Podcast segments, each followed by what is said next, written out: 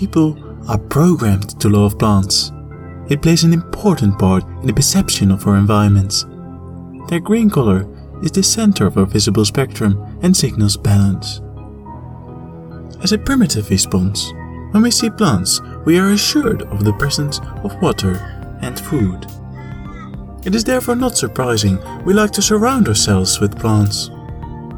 We are familiar with most of their shapes as we grow up seeing plants, but there is one crucial aspect of plants that we don't really see pollen.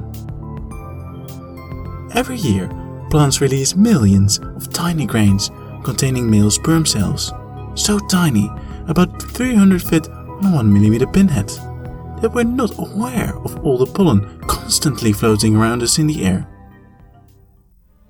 It is not until the 17th century, with the development of the microscope, that English physiologist Nehemiah Grew discovered that pollen have a lot of different shapes which are related to their species. What he didn't know yet is that this formed the basis of an important branch of geological and geographical science palynology.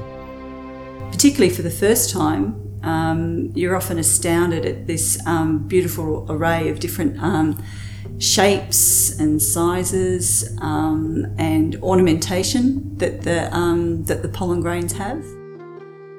Considering a single pine tree can produce up to 1 to 2 kilograms of pollen per season, it is not surprising that the majority of pollen don't pollinate but fall to the ground.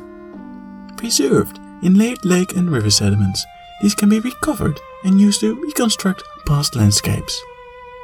One of the incredible things about um, palynology, I always think, is that from a tiny sample such as this, we can reconstruct a whole environment.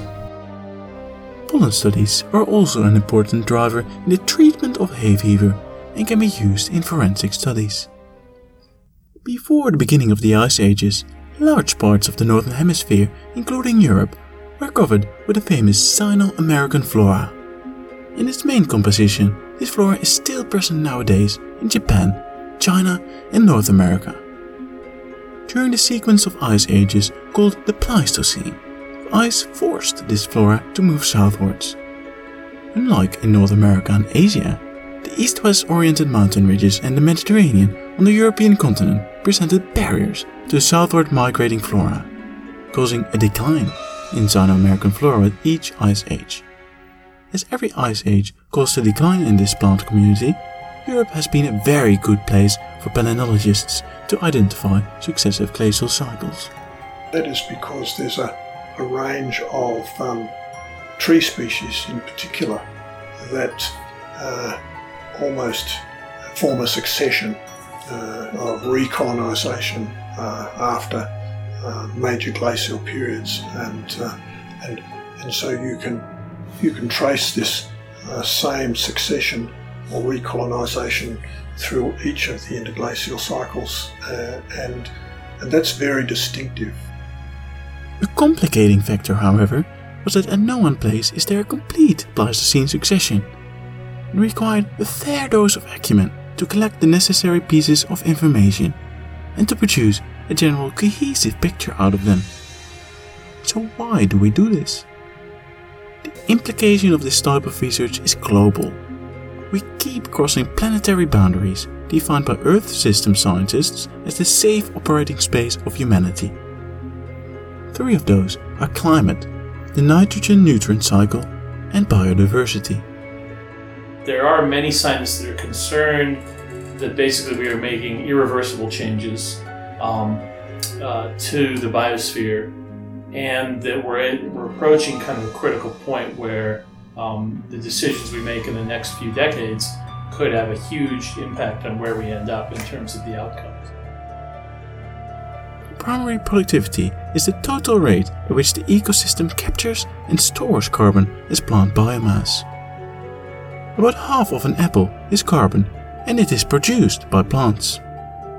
Studies of primary production using satellites since the 1980s show that currently humans use 40% of this production, with only 10% harvestable production left available to us. This might not even be the only obstacle to our future sustenance. Researchers from the biological, environmental, ecological, geographical, and chemical sciences come together to explore our planetary boundaries. Their verdict, the limits for freshwater use for irrigation, as well as disturbance of nitrogen and phosphor nutrient cycles, have already been reached. We need to get by on less fertilizer and water. It's worth having scientists thinking about the big picture about those things and to sort of make a balanced estimate of what are, what's the range of things that could happen. And even the part of the point of the tipping point article is what are the areas where uh, there could be a nonlinear response, where um, you know a series of small decisions could add up to a big effect that we didn't realize. To plan for the future, we need to account for future climate change. To understand how our biosphere will react, we can look into the past. You just have to look for the invisible pollen. This was exactly what Lennart von Post did when he counted pollen types through layers in peat cores from around Sweden. In 1916, he published the first pollen diagrams. Pollen diagrams show the change in abundance of plant types through a location's natural history. At the Australian National University, palynologists are unearthing a vegetational history of nearby Lake George. Since its discovery, the lake has often surprised people as lake levels fluctuate and even drop to naught. It is a perfect gauge for the area and so a good regional climate record.